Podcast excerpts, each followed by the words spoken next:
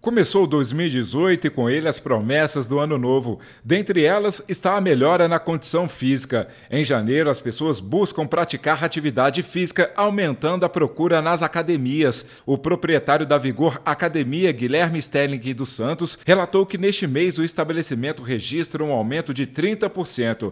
Ele explica que um dos motivos está relacionado aos abusos do final de ano, além das promessas período propício mesmo, né? Porque vem as promessas, né? Do, do, do fim de ano, do ano novo, e as pessoas precisam, adquirir mais saúde, né? Mais performance, mais estética, e com, com a vinda do, do Natal, né? Das festas, Natal Ano Novo, então realmente inicia o ano com, com o pé direito, procurando uma atividade física, e as academias são bem frequentadas nessa época sim. O educador físico e sócio da Mega Academia, Diogo Paris, confirma que o aumento de clientes nesta época é de 30%.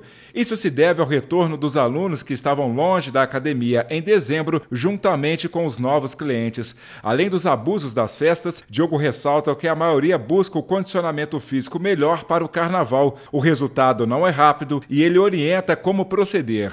É, na verdade depende muito do que cada um quer, né? Na verdade, se for realmente um objetivo, um absurdo de objetivo, é meio complicado, né? Mas com certeza pela qualidade de vida, a melhora do peso um pouco, né? O peso corporal e principalmente para a manutenção da cabeça, né? A pessoa se sentir melhor, isso é principal. Acho que em um mês aí a pessoa já consegue dar uma eliminada na, nessa retenção hídrica que aconteceu no Natal, no Ano Novo e consegue pelo menos ir para o Carnaval melhor. Agora aquelas pessoas que já estavam se preparando desde dezembro, novembro, conseguem colher mais frutos aí nessa época. Para iniciar uma atividade física precisa de orientação.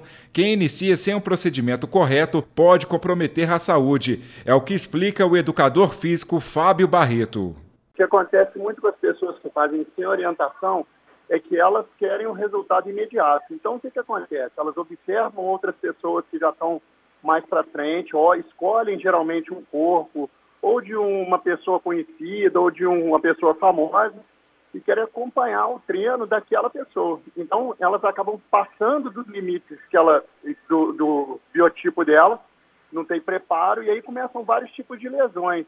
Além das lesões que acontecem físicas, né? por exemplo, um cotovelo que pode ter uma tendinite, ou uma epicondilite, alguma coisa assim, também tem algumas alterações hormonais que podem ocorrer por causa do excesso de atividade física.